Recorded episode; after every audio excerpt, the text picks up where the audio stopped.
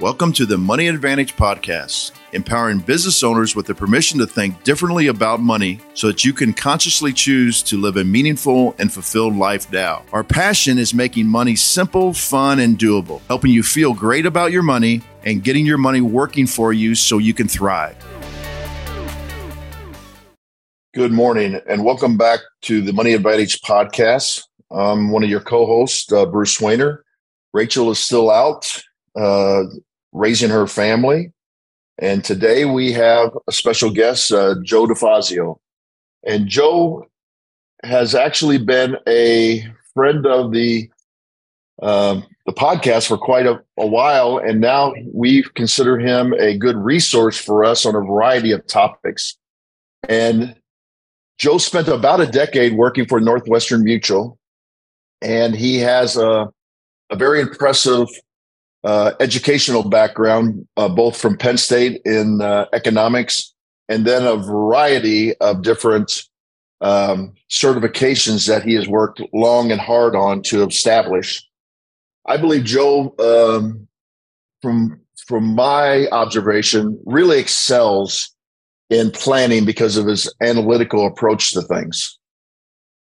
Unlike most people that dive into economics, Joe is actually personable and Joe can actually um, have a conversation with people.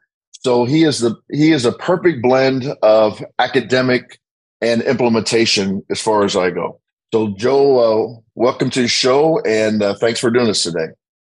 Yeah, great to be here. Uh, you guys produce a lot of great content. I'm just happy to be a part of it.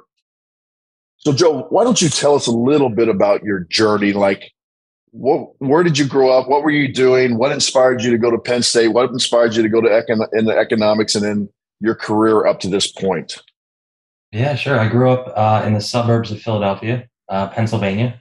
Um, why Penn State? Uh, actually, it was probably at one point to, to a love interest went or, or aspired to go. So uh, I, I, was ahead of her in grades, so I decided I should go there. Um, that that never worked out, but uh, I, I, was all the better for it. I uh, I didn't actually fall right into economics. That was the last degree I pursued. Um, I went there for oh man, almost anything under the sun. It was uh, computer science, engineering, maybe IST, uh, finance for a little bit.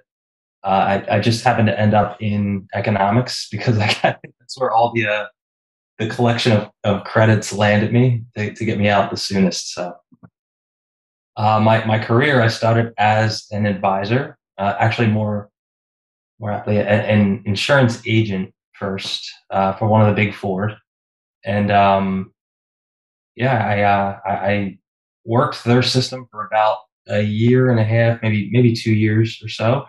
I wasn't having great success, so I, I decided to step down um, and be more of a, a, planner in a support role for several advisors. And uh, that kind of spurred on my my love for finance and the financial services industry. Um, just the analytics, as Bruce uh, aptly put, pointed out, um, really got me going. I, I, really enjoy diving deep into a plan and really trying to, to find like the puzzle pieces that are missing. So uh, a lot of fun for me. Um, yeah, and uh, eventually I got to the point where I realized I've played enough roles with that company that I, I wanted to start my own firm and kind of branch out. And uh, I've been going through that journey for the past roughly a year now. So it's uh, it's been a wild ride.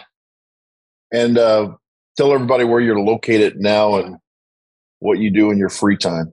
free time, right? um, right now, I'm I'm in Pittsburgh. I travel between Pittsburgh, Philadelphia, and uh, Ventnor City, New Jersey, back and forth, a number of times a month. So, yeah, I'm always uh, when I talk to Joe, I talk to him quite often, and and it's like, uh, where's Waldo? You know, where is he? Where is he right now? But um, he, he's uh, you're going to enjoy this because we're going to dive into um, um, our second half of our annuities uh, section that we started last last week, and um, you know, Joe and I were talking before the before the show, and you know, maybe maybe people don't even know what an annuity is. We we briefly touched on it at the very beginning of the show last time, and you annuity is actually a a, a phrase that the insurance company uses um, to actually take care of your money.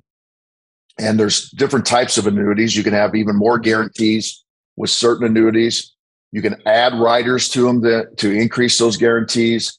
You can have a variable annuity that can not have any guarantees, but it uh, with the uh, account balance, it can have some guarantees that you add to it.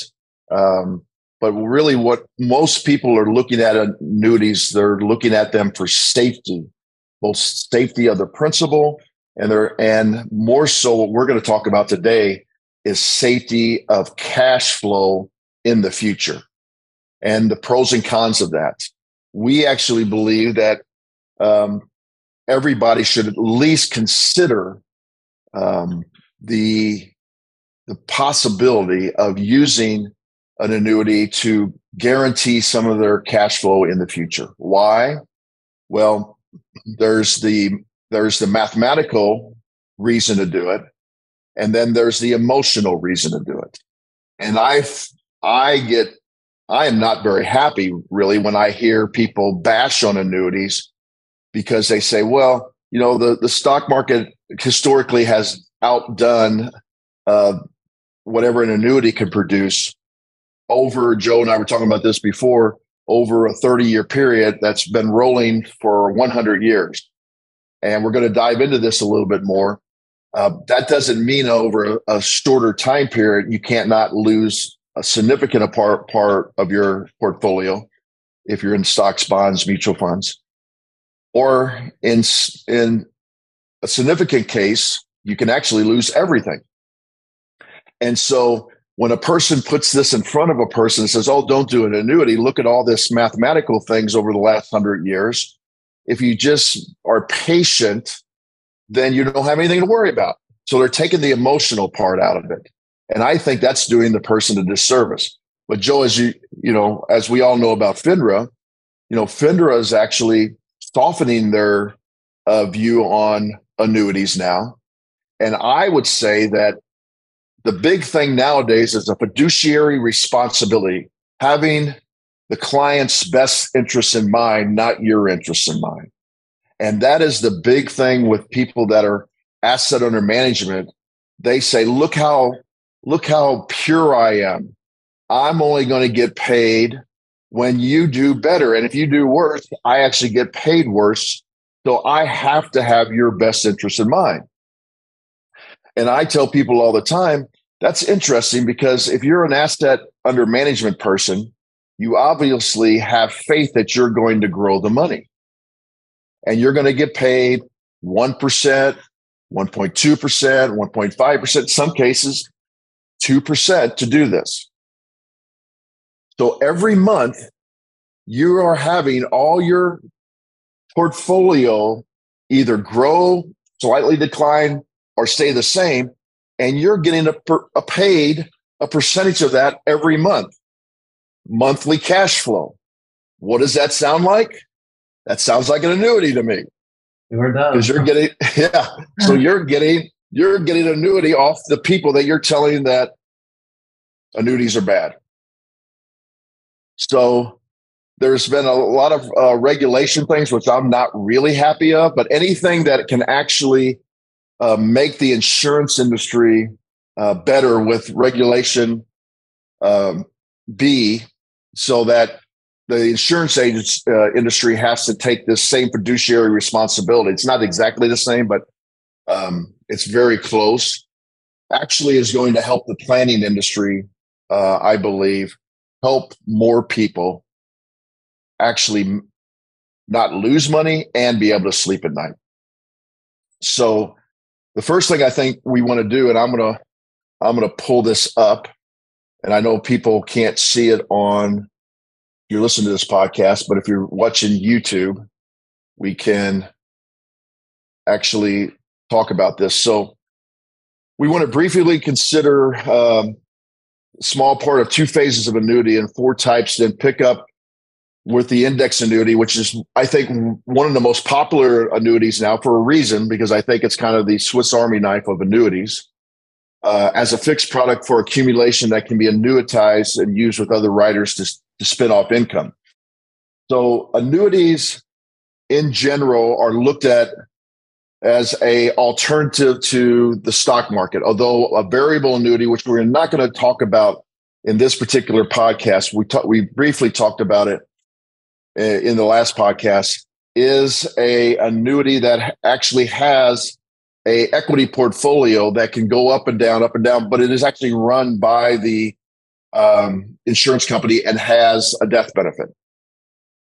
And but with the, the ones we want to t- talk about uh, we'll briefly talk about this, and then we'll go into some riders and try to uh, bring out some of the complexity. So, Joe, this was a, a, graphic that you brought up. So, would you mind, uh, you know, going over your graphic? Yeah, absolutely. Um, just to kind of level set here, the, the annuity. I don't know if everyone caught the definition there. Um, it's a it's a private contract uh, that completely transfers the risk of outliving your money to the insurance company in exchange for a premium payment. Um, and the insurance company uses bonds and layers on actuarial calculations, actuarial science that pools the risk so they can guarantee an income stream for as long as your contract um, specifies. So those these annuities they do have two phases you can see in the, uh, well, I'll try and describe it for those that can't see. Um, there's two phases. The phase one will say accumulation, and phase two is annuitization. Um, two types. So uh, the accumulation is where you're building your account value, and the annuitization is when you exchange that cash value for uh, a specified income benefit. Um, during that accumulation phase, there are two general types of uh, annuity contracts, fixed and variable. Fixed, you can think of like a um, maybe like a CD or an individual bond you're holding, where it pays interest for a set period of time, and then maybe there's a maturity, and you have to roll that into a new uh, contract.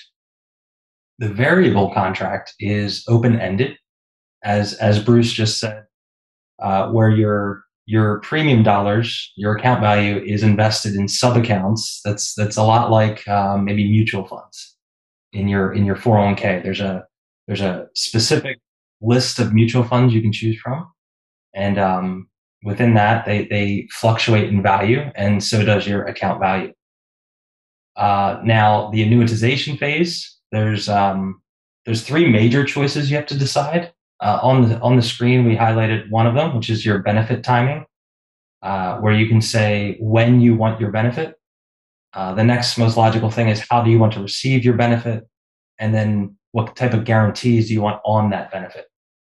Uh, so the the line in the sand for when you want to start receiving your benefit is is one year. So within 13 months, it's going to be an immediate annuity classification after 13 months, it's going to be a deferred annuity classification. How you receive your income, you can choose either a level payment, you can in- choose an increasing payment, uh, or you can choose a variable payment where it's tied just like uh, that variable accumulation is tied to the index, like an SP 500 or something. Um, and then lastly, you got to choose what type of guarantees you want on the duration. You can choose none, which means as soon as the person who purchased the annuity passes, the income benefit stops. You can you can tie that to someone else in a survivorship uh, uh, um, benefit. You can choose a specific period of time. You want it for 10 years, whether you live or, or not. Or you can say, hey, you know what? I just like the idea of returning the premium. So if I didn't get my account value back, I want whatever's left to go to a beneficiary. So yeah, there's uh, two phases. Within the first phase, there's two types, fixed and variable. Uh, within the annuitization phase, there's three major choices: when you want to receive your benefit, how you want to receive it, and what guarantees are associated. Yeah, that's an awesome that's an awesome um, description of this. What I found, Joe, um, is a person's idea of an annuity is often tied to a SPIA because this is this is the um, description that most people have with, with an annuity, which is a possibility. But I've been doing this since the 80s, and I've never had anybody that I, um, after I explained it, wanted wanted to actually put their their money into a single premium immediate annuity. And for our listeners, um, there's benefits to that, and there's um, there's costs to that. So let's talk about the first thing uh, that everybody has to realize when they're an- analyzing where they're going to put their money into any financial vehicle, or frankly, any kind of vehicle. I mean, even if you keep your money in, in a drawer at your house, you have to keep this in mind. The three things are safety, liquidity, and growth. So let's talk about safety, liquidity, and growth with, with $10,000 stuck in your kitchen drawer. Is it safe?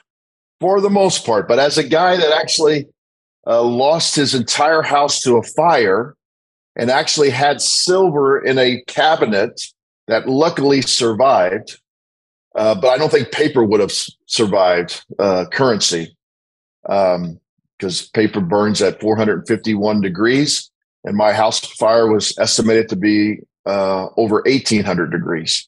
So that is one thing. It's it's really not safe. Is it liquid? Of course, maybe too liquid. You're leaving the house, you just go over to the drawer, you just grab a, a couple hundreds, and you walk out. Does it grow? Well, we know it's not going to grow. Absolutely not going to grow. So you do that with any kind of financial product. Let's just do stocks real quickly. Is it safe? Well, we all know it's not safe. Is it liquid? Yeah, it's relatively liquid because you can sell the stock and have the proceeds in a couple days. Is it does it provide growth over a certain time period? Um, it can provide growth. Let's talk about CDs. Joe mentioned a CD. Is it safe? As safe as anything can be. Um, there is FDIC um, backing of this, Federal Depositors Insurance Corporation depo- uh, backing of this. However, the United States government doesn't have near enough money to uh, protect all this. So, but it's still safe because they will just print more money to, to pay this. So now we're devaluing it. Um, is it liquid? CDs actually are liquid, though a lot of people say, well, wait a minute, I got a three year, I can't touch this CD for three years. That's not totally true. In most cases, a vast majority of the cases, all you have to do is um, give up the accrued interest that you've earned on the CD, and then you can get your principal back. And then, of course, there is growth because there's a stated yield at the very beginning. So you can do this with all kinds of things, even like a real estate property. It's safe for the most part, but 2008 showed us that home values were not safe. Uh, is it liquid? Well, not really, because you got to go uh, apply to get any of your your equity out of it. And does it grow? Once again, over a period of time, uh, real estate has grown immensely. So SPIA now uh, takes advantage of that, a single premium um, immediate annuity. So it's a single premium. Immediately, you're going to start getting uh, income from it. It'll depend on your gender and your age and whether you want it to be a single person or a joint person. You give it to the insurance company. They have actuaries that look at your your gender and age and, and the economic conditions of the time and then the, you're immediately going to receive income from it the catch is it's going to be the highest possible monthly uh, payout that you can get but on the flip side is if you do die before you get all your money back in as far as um, cash flow the insurance company as Joe already stated, pools the risk. So it goes into their pool of risk, and your heirs would not get any of the what is ever left over. So a lot of people are, are uh, confused. They're like, "Well, why would anybody do this?" Um, like I said, over my career, I've, I've had nobody that wanted to do it, but the cases that were trained to, to look at this is somebody that is really running out of money They have only a small nest egg available, and they're they're way up in age, 85 years old, 86 years old, whatever the age, but they're way up past mortality. And they're trying to decide how much more do I have in me as far as years of life. And so now they have a very small nest egg, and an, an insurance company would then give them a higher rate of return, a very high rate of return compared to what um, you could get in any other financial product. And it's and there's certainty there. So most people compare annuities to that. I found, Joe, I don't know if you found that, but they say, well, look how these big bad insurance companies are just going to keep your money. Well, none of what we're talking about today is a single premium immediate annuity. We're actually talking about um, annuities that do have a death benefit.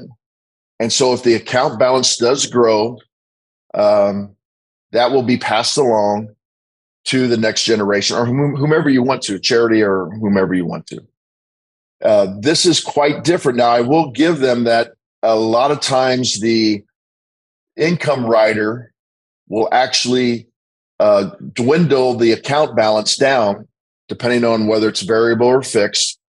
Um, and then you may not have the certainty, not the certainty, you will have the certainty that you'll have the cash flow, but your account balance, um, because it is not invested in whatever you wanted to invest. So, like, yes, you couldn't just take it into Bitcoin, for example, and hit a home run, or you couldn't get into Amazon for for a single stock and hit a home run. So there the likelihood that it could outdo an equity portfolio is not as great. However, the equity portfolio has risk also that, that may not be able to produce the cash flow.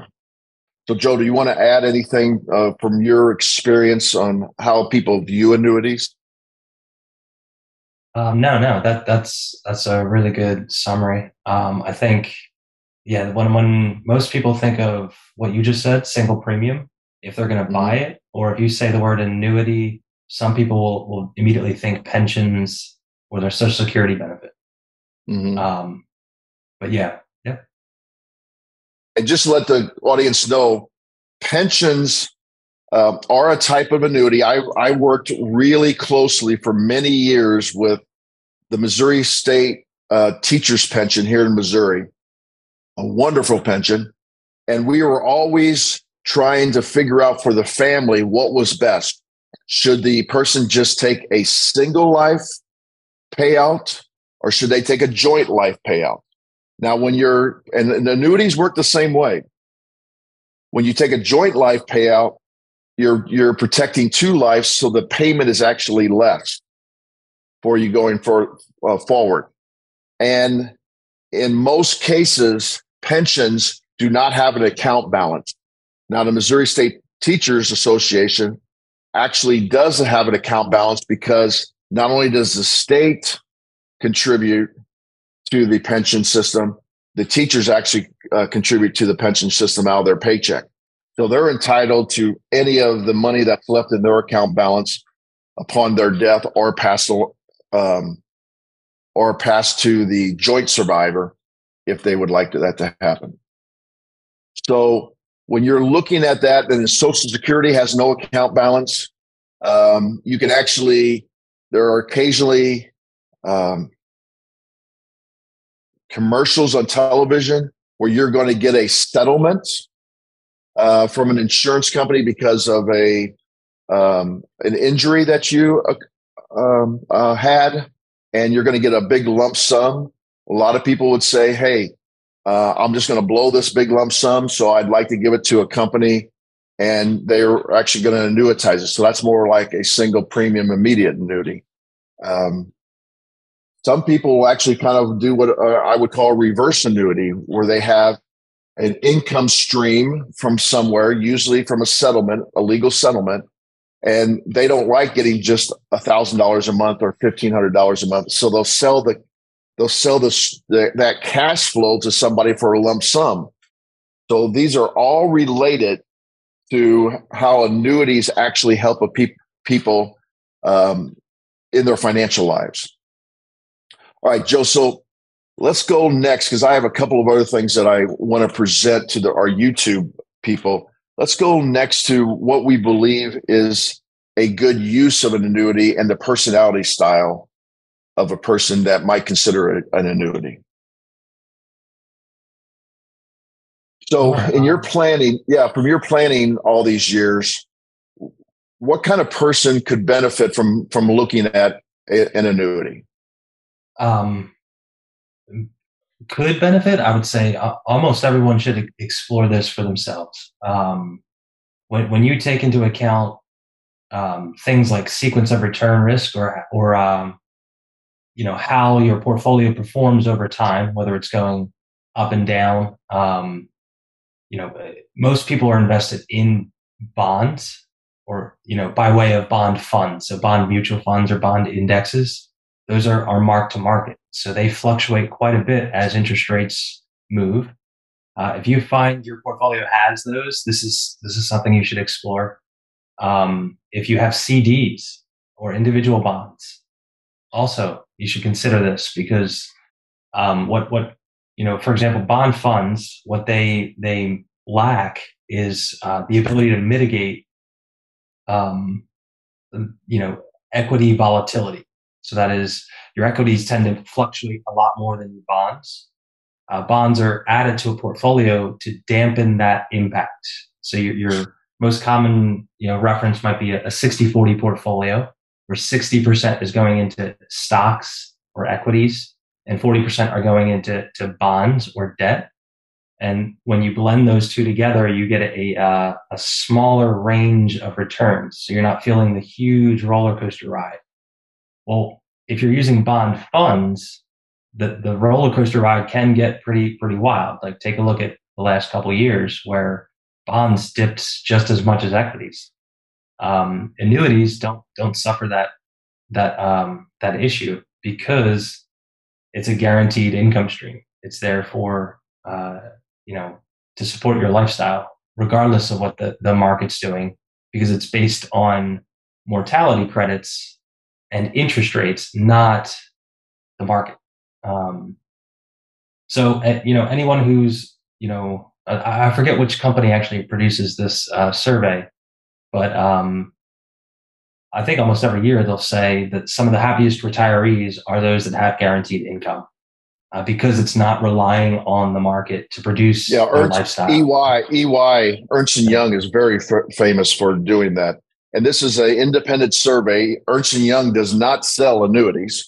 Nope. Um, but I think everybody knows that uh, they're one of the largest consulting firms in the world. And so they do a survey of the general population and it's overwhelming how much more satisfied people are. I think the last time, and don't quote me on this because I'm going by memory, but I think the last time uh, people people that were happy in retirement, 79% of them, when I say happy, I mean are living a happy lifestyle and they can sleep at night.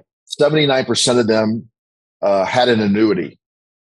So that means 21% that were happy uh, didn't have annuity. Now that that percent probably has more money than they can than they can spend. So the bottom line is, and annuities are moving more into the forefront of the American people. And uh, um, right now, uh, Fritz actually on. Uh, thanks, Fritz, because he's a long time listener. He actually actually asked us, so are annuities all are they tied to the market? Well, yes and no. Okay, so um, if it's a variable annuity, yes, because that particular person has decided in the accumulation stage and maybe in the distribution stage to stay in the market. So they have made that determination.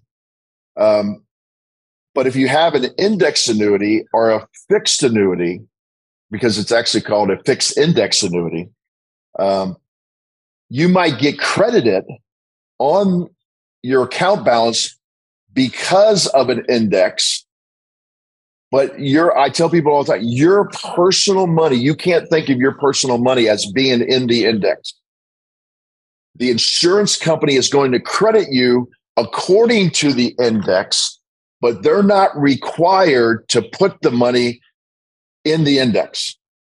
So you don't really have like a sub account like you do in a variable annuity that you control. You have a contractual obligation with the annuity company that says, here, here's my money, whether you do it in a um, in the accumulation phase, whether you do it with a single or an oncoming contribution or ongoing contribution. And then contractually obligated, the, the uh, annuity company is going to say with an index annuity, we are going to credit you according to the index, but we can do whatever we want with the money. Now, obviously, they're going to invest some of the money in the index. I would, I would think, um, or at least portions of the index, and then whatever that index is during that particular time period for the crediting, and it could be one year, point to point, what they call point to point, or the day that the the uh, contract goes into force. So let's just say August first, and then one year. Excuse me. Let's back up. On August first, if you selected the index, let's say the S and P 500, one year to the next August 1st, that index can do whatever it wants. It can go up and down, up and down, up and down. And then on that particular date, then whatever that index is up or down, you will get credited the upside, but not, you will not participate in the downside. So your actual account balance will stay the same.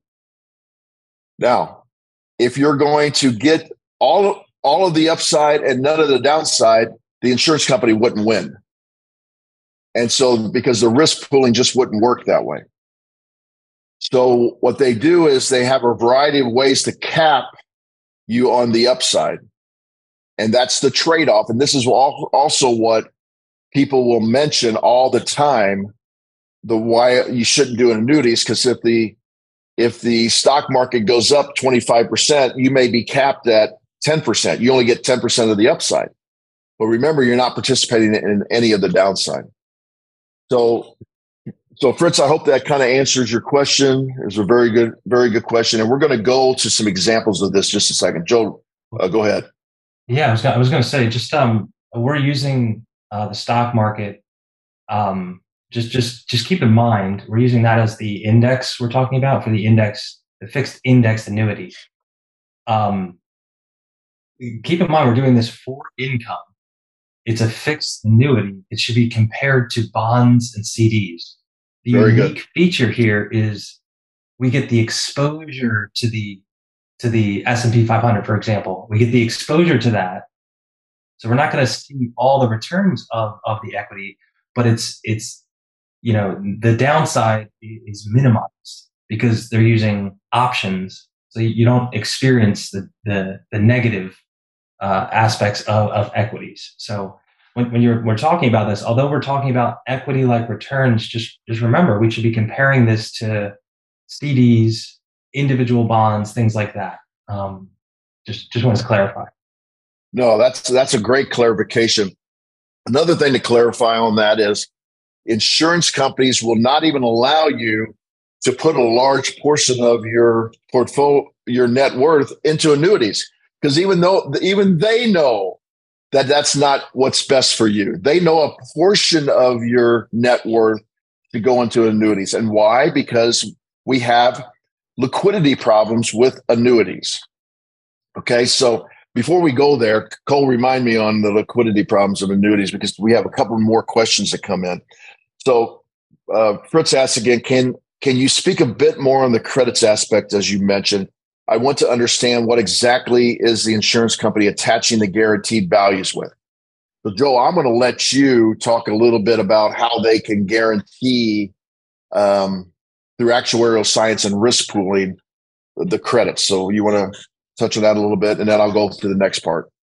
Yeah, sure. So, um, it's it's uh, if you're familiar with life insurance, um, they use the similar mortality tables, uh, whereas they'll they'll take the average life using the law of large numbers. So they're they're collecting data on thousands upon thousands upon thousands of people over time, and they'll say from birth to death, and they'll plot that over 120 years and say, what's the probability any one person of a thousand would pass away when in year one?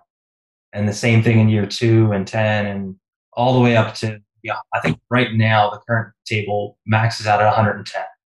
So they assume no one's going to live past 110. So once they have that in, that information, they can say, okay, now we know what to charge so that we don't run out of money to guarantee the income. If they do, it's their that, that's their risk that they accepted.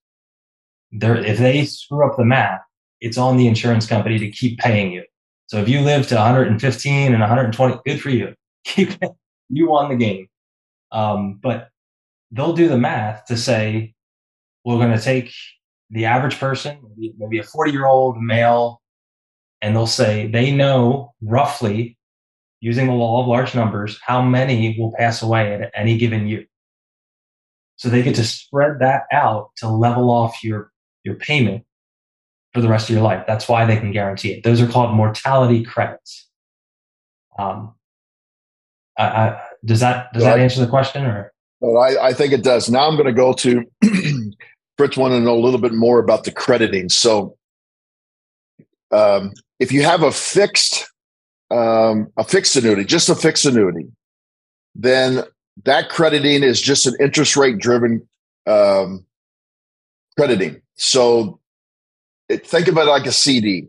So the insurance company at that economic situation on that year, they're going to say, right now, we can offer you a, a 5.5% annual crediting in a form of interest and we will guarantee it for a period of time, maybe five years, and then they will readjust it after five years.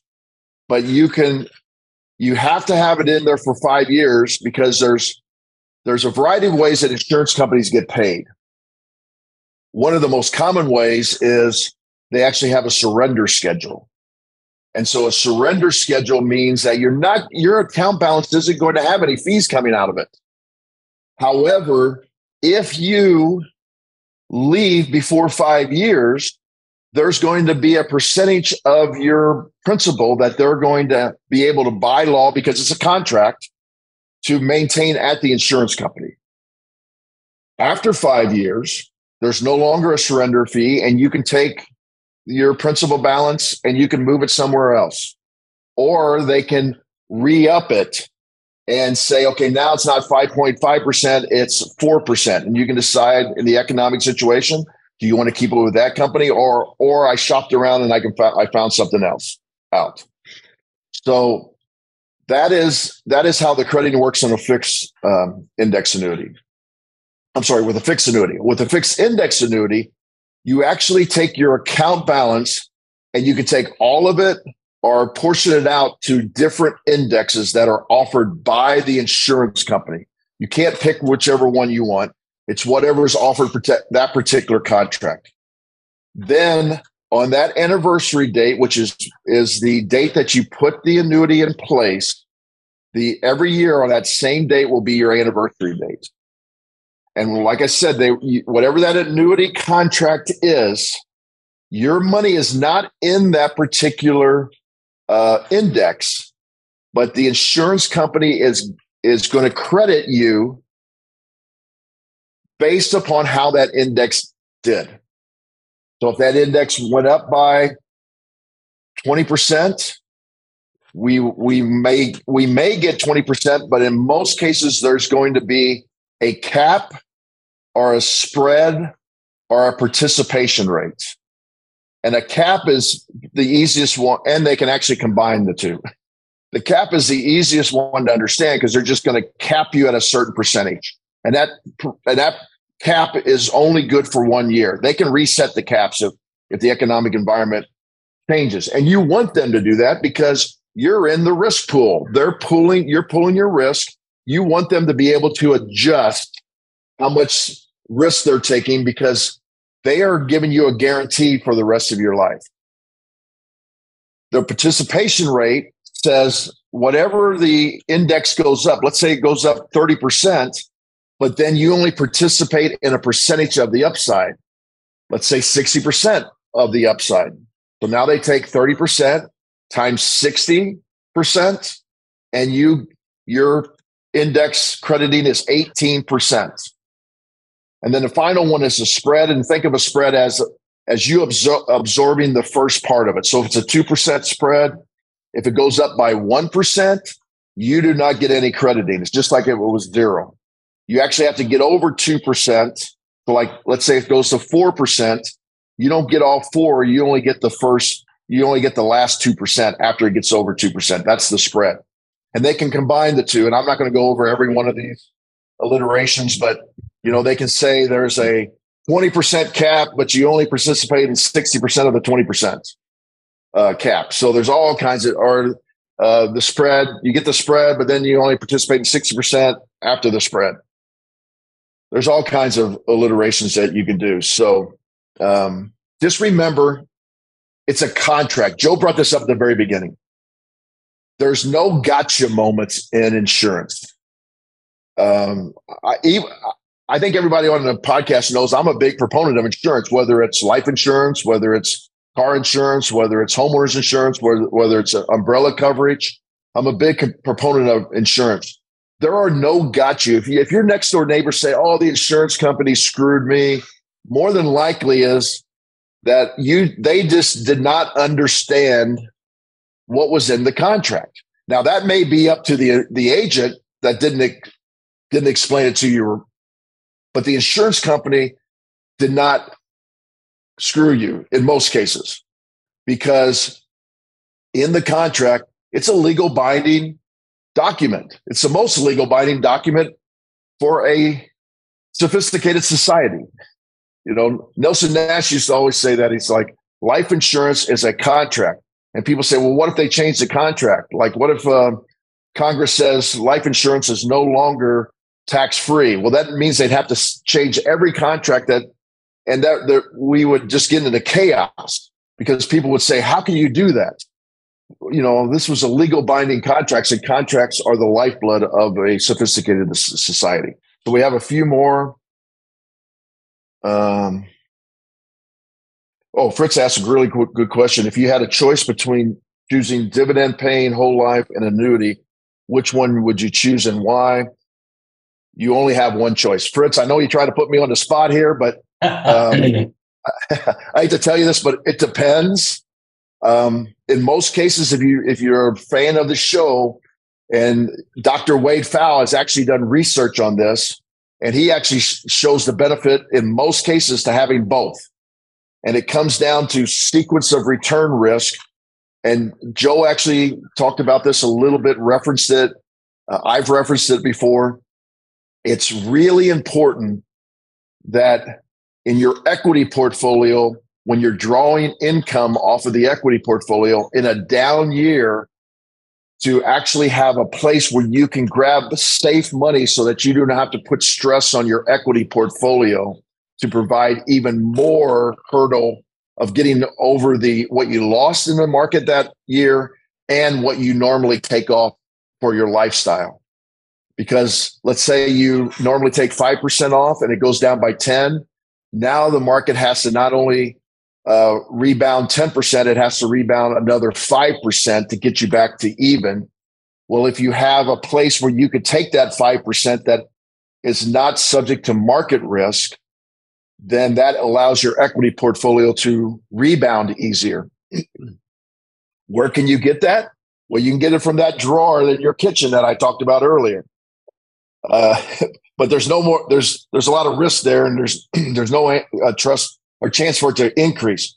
Or you could use a whole life contract with cash value, and you could borrow against that cash value for that those particular years when it's down. We probably ought to do a visual uh, in the future about sequence of return risk because, Joe, we were we were talking about this. Don't you think that's the one thing that most financial planners don't deal with a sequence of return risks, and it's it's maybe one of the most important things to deal with. Oh, absolutely. Um, and if if if it does come into the conversation, normally, at least my experience, normally it's in the distribution phase, like maybe maybe in retirement. They're talking about exactly what you just said. Whatever you do, do not liquidate your portfolio in a down year. That's that's but they they forget anytime cash flows change, you're introducing sequence of returns. So, you know, when your when your equity declares a dividend, well, that's a cash flow. If there's interest, that's a cash flow. If you add money to your, you know, uh, 401k, that's a cash flow. Um, it's it's prevalent the entire time you're you're you know trying to invest here. Great. So in, in the last 15 minutes, I'd like to actually pull up for our YouTube viewers an actual fixed index annuity for one of my clients and show it. But now we're going to actually talk about some of the riders you can put on that particular contract. And right now, because of because of interest rates being higher, the risk to the insurance company is not as great as it used to be when when interest rates were lower in the bond rates. Now, why is that? Well, if they're going to make guarantees, they're going to put a majority of their money into guaranteed places. And in most cases, that would be um, bonds, a variety of bonds, uh, government bonds, corporate bonds, so on and so forth. So as we now have inflation because uh, the Federal Reserve has increased uh, interest rates, that actually is beneficial to insurance companies. Well, now if it's beneficial to insurance companies, they're they're going to then pass that along to consumers. Why? Because they're in the business of making money. But and the more money they can make, or excuse me, more money they can attract, the more money they can make. I bet everybody listening to this understands that. It people say, "Well, if I only had a hundred thousand dollars, or if I only had five hundred thousand dollars, I could do this with it." These entities are the same way.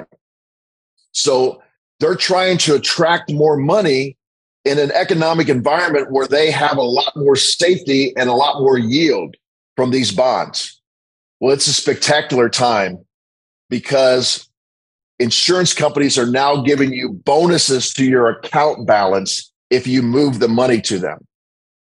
So let's start with this particular, as you can see at the top here, it's called a fixed index annuity with a lifetime income benefit rider.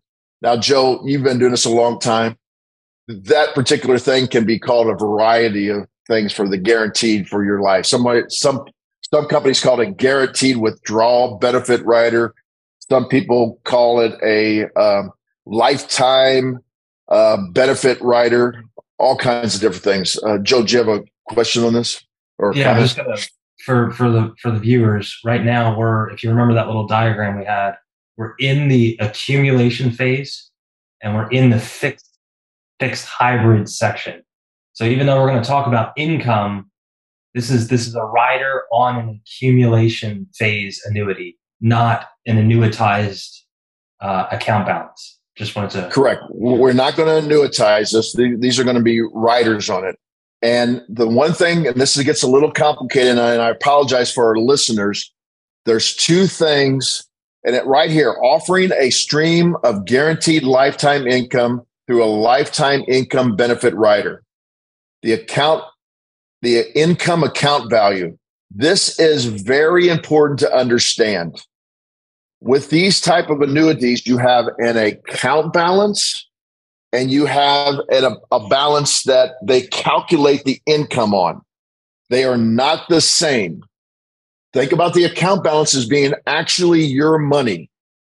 Think about the income account value or the, what some people call a benefit base account value as being a phantom number that the insurance company has calculated that they're going to guarantee you income off of for the rest of your life it'll make a little bit more sense in a little bit. Kathy was 62 years old. For our listeners, you know, there is a sweet spot of when you would actually start an annuity. And for the most part, I would say it's somewhere at age 50. I do have a couple clients that are looking at it right now at age 40 because there are some benefits of doing it a little bit earlier, especially if you're looking at it for a a bond replacement. So you would not put the income rider in that case on it, but we're talking today about cash flow now, not as a bond replacement. So Kathy did a $1 million right away because this particular annuity company wants more capital. They gave her a 10% bonus on that $1 million. So her account value day one goes to $1.1 million. So congratulations. I just made Kathy a $100,000 by putting her into the annuity. And people are shocked about this. They're like, how can they do this? Believe me, insurance companies are experts at risk management. So they know what the the the bond portfolio now can support this for them. We actually have an income payout for her at age 71 of 7.2% of her income account value for the rest of her life. We are going to defer that income. This is what Joe is showing you on the chart. We're going to defer that income for eight years. And when we do that, the income of account value is going to grow each year by contract for a maximum of 15 years or until you turn on the income. So you're in control. You're in control if you want to turn the income on. The only the only thing contractually with this one is you cannot turn the income on until after the first anniversary year. So you you have to wait 1 year. How much is it going to grow this income account value? It's going to grow by 7% every year. So the rate at which the income account value grows is going to be uh, 7%. And it gets it, it grows on each anniversary date. Then with this one, we'll, we'll just briefly touch on it. she will get $137,025 uh, yearly for the rest of her life, or 11419 For well-being, a lot of insurance companies now are putting well-being or chronic illness riders on their annuity contracts so that if you do go into a nursing home and you can only do two of the six um, foundational things of daily living, they will actually double the income uh, for five years. It, is available for additional fee if that's what you want to do. Okay, now let's get to this is probably the simplest chart for me to, sh- to show people. So this is your income account value. Okay. This is not your actual account value, but your income account value. And I'll go to the account value here in just a second. So every year, this is going to grow by 7%. Uh. Okay. Then we decided from talking to her that in after year 70, which would be, she's actually going to be close to 71 you can see on the screen that the benefit base payout increases every year. So the longer you wait, the more you get. Now, I tell people all the time, they don't do this out of the kindness of their hearts. Okay.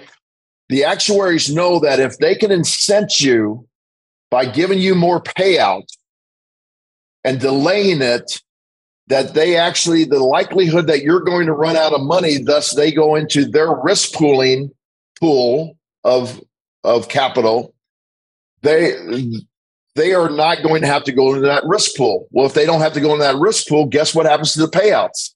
They actually increase. It's simple actuarial science. So in this particular case she gets 7.25% or $137000 a year. If she waits one year, she would get another approximately $12,000 per year. Now, people say, well, why wouldn't I wait? Well, remember, you went a whole year without getting $137,000. And you, and what's what are you getting for that? You're getting another $12,000 a year. So that's going to take about 13 years for you to break even on what you gave that gave up at that $137,000. So once again, that's a pro and con situation. You may you may give it up. Uh, or you may say, no, you know what? I want to start this income stream, even if you don't need it. Because now you could actually use that income stream to put into another cash flowing investment to get a cash flow off of that. And now you have two cash flowing investments that you're using your guaranteed money to actually purchase. So there's all kinds of strategies you can do that way. Okay. Now, this is the final thing I wanted to talk, talk about today, just to make sure everybody understands the difference between, and by the way, this is on a guaranteed basis. And that means that you never make any crediting like Fritz was asking about. And now we all know that has never happened in the history of any of the indexes, but they're just trying to show you how powerful the guarantees are. So even though your money, this is your money here, end of the year contract value actually runs out from a combination of taking income over here on the right of 137,000 and the fee involved in that income and no market returns, your money runs out at age 76, but they're showing you contractually you will continue to get money for the rest of your life. So this is a really important thing for people to understand. They're actually showing this. And if they're using the word guaranteed, then what that means is lawyers, we're in a litigious society, have decided that they can use the word guarantee.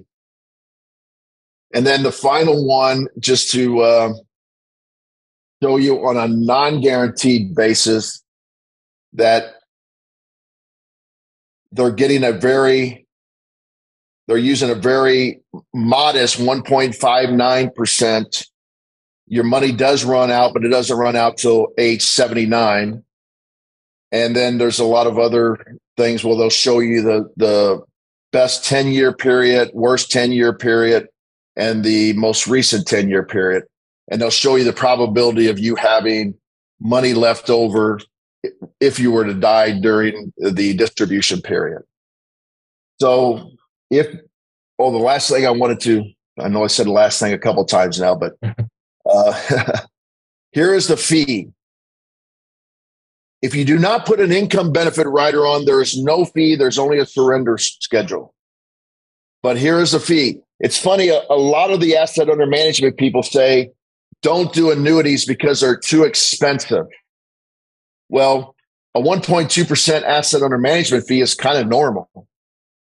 And so this is this is a fee that's very normal in the in the financial services industry. But I would argue you're getting a lot more for this fee because you're getting guaranteed income for the rest of your life. All right, Joe. Um, that was a lot to put in, and I know we both prepared even more. Uh, maybe we'll we'll drill down on some more specifics in the future, such as sequence of return risk, because I think we could do a whole show on that. Um, and you know, some people are really trying to figure out the landscape now going forward with their equity portfolio. It's nice that some people are doing whole life insurance, and whole life insurance can get you some tax free income in the future. Um, and there's guarantees there, but those those uh, income guarantees are different because they have a growing uh, death benefit that they have to guarantee on that risk pooling that you don't have to do it on the annuity. And then my last thought before I'll let you um, is that insurance companies right now are in a great financial position and they're passing on that those things to attract you to them. And once you get into this contract right now, even if interest rates go down, they actually have to pay you according to the contract that you signed. And people are people ask me all the time, how can they do that? Because they tranche off the different levels of how much they have in that particular risk pool. So they'll say, okay, we're going to offer this product for a hundred million dollars. And once it's over, we're going to actually reevaluate where we are in the economic cycle. And they might bring it down a little bit. Instead of getting 7.2 at 70, they might go 6.8.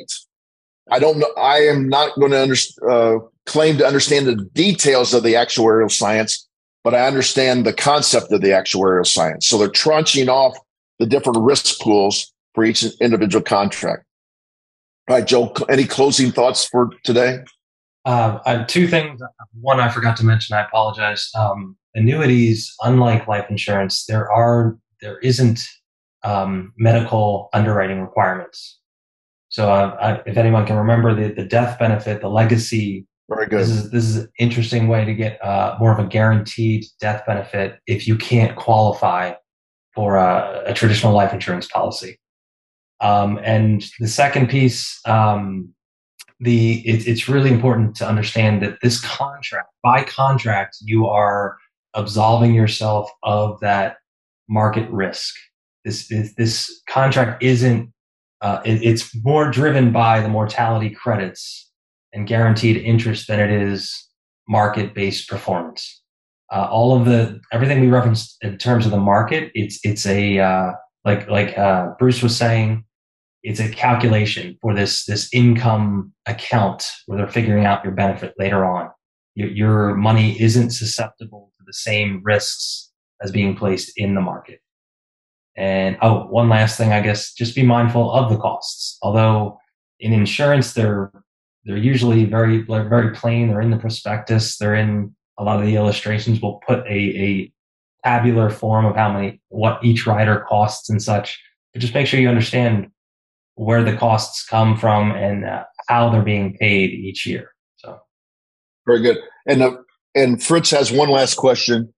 He said, "How do you compare the cash flow from that from the equity markets?" Well, I would always say yes. Potentially, could you take at seventy? Could you take seven point two percent off your equity portfolio and never run out of money? Potentially, you could. That's not what normal people in the planning world would would push it to. Normally, they do calculations like this all the time. Um, the normal one for for a long period of time has always been four percent. Four percent. They put they pushed they pushed it down during the low interest rate environment to two point eight percent, and now they pushed it back up closer to I believe three point eight percent. So it hasn't got back to four percent. What I find interesting about that is they say, this is what you should take off to give you the best chance of not running out of money.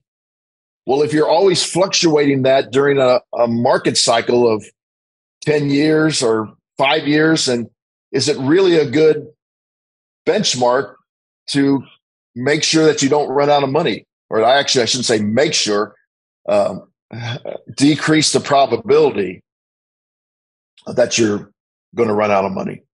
So then, Fritz, I would say to you, you're getting 7.2% from the insurance company.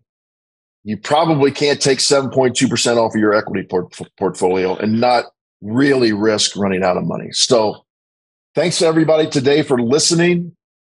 We are trying to do more educational things on other parts of finance because whole life should be a part of your financial picture.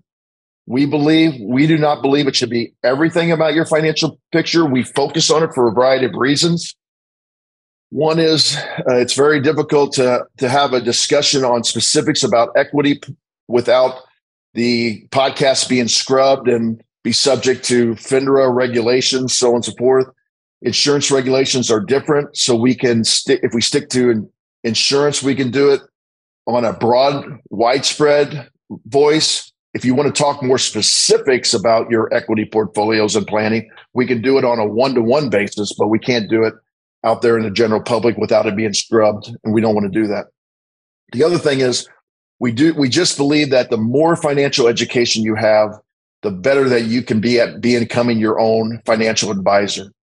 And the one thing though that is a, a benefit to having a financial advisor is to actually protect yourself from yourself, changing your goals midstream, letting emotion take over, having somebody there to slap you upside the head metaphorically and say, no, this isn't what we agreed with or agreed, agreed upon. You were, you were certain that you wanted it this direction. We can change a little bit, but let's not lose fact that we have a goal and we're going to point ourselves towards that goal. So Thanks everybody for listening. Thanks for the questions. And in closing, remember success leaves clues. So model the successful few and not the crowd and live a life and business that you love. Discover the secret of how to earn a return on the same money in two places at the same time so that you can strengthen your investment returns. We've created a free guide for you that explains the top three things every investor needs their privatized banking system to do. Go to themoneyadvantage.com slash banking, put in your name and primary email address, click the send my free guide button right now, and we'll see you on the inside. Thank you for listening to the Money Advantage podcast. Today's show notes and resources are available for you on themoneyadvantage.com. If you like this episode, make sure you subscribe and leave a review. If you have any questions or desire to speak with a qualified financial professional after listening to today's podcast, we encourage you to reach out to us at hello at themoneyadvantage.com or check us out at themoneyadvantage.com. The opinions and views expressed here are for informational purposes only. This material is educational in nature and should not be deemed as a solicitation of any specific product or service. All investments involve risk and a potential loss of principal. Kalos Capital Incorporated nor Kalos Management Incorporated offer tax or legal advice. Please consult with a tax advisor or attorney for advice regarding the impact on your portfolio. Securities offered through Kalos Capital Incorporated member FINRA, SIPC, MSRB, and investment advisory services offered through Kalos Management Incorporated, and registered investment advisor, both located at 11525 Parkwood Circle, Alpharetta, Georgia. E3 Consultants Group is not an affiliate or subsidiary of Kalos Capital Incorporated or Kalos Management Incorporated.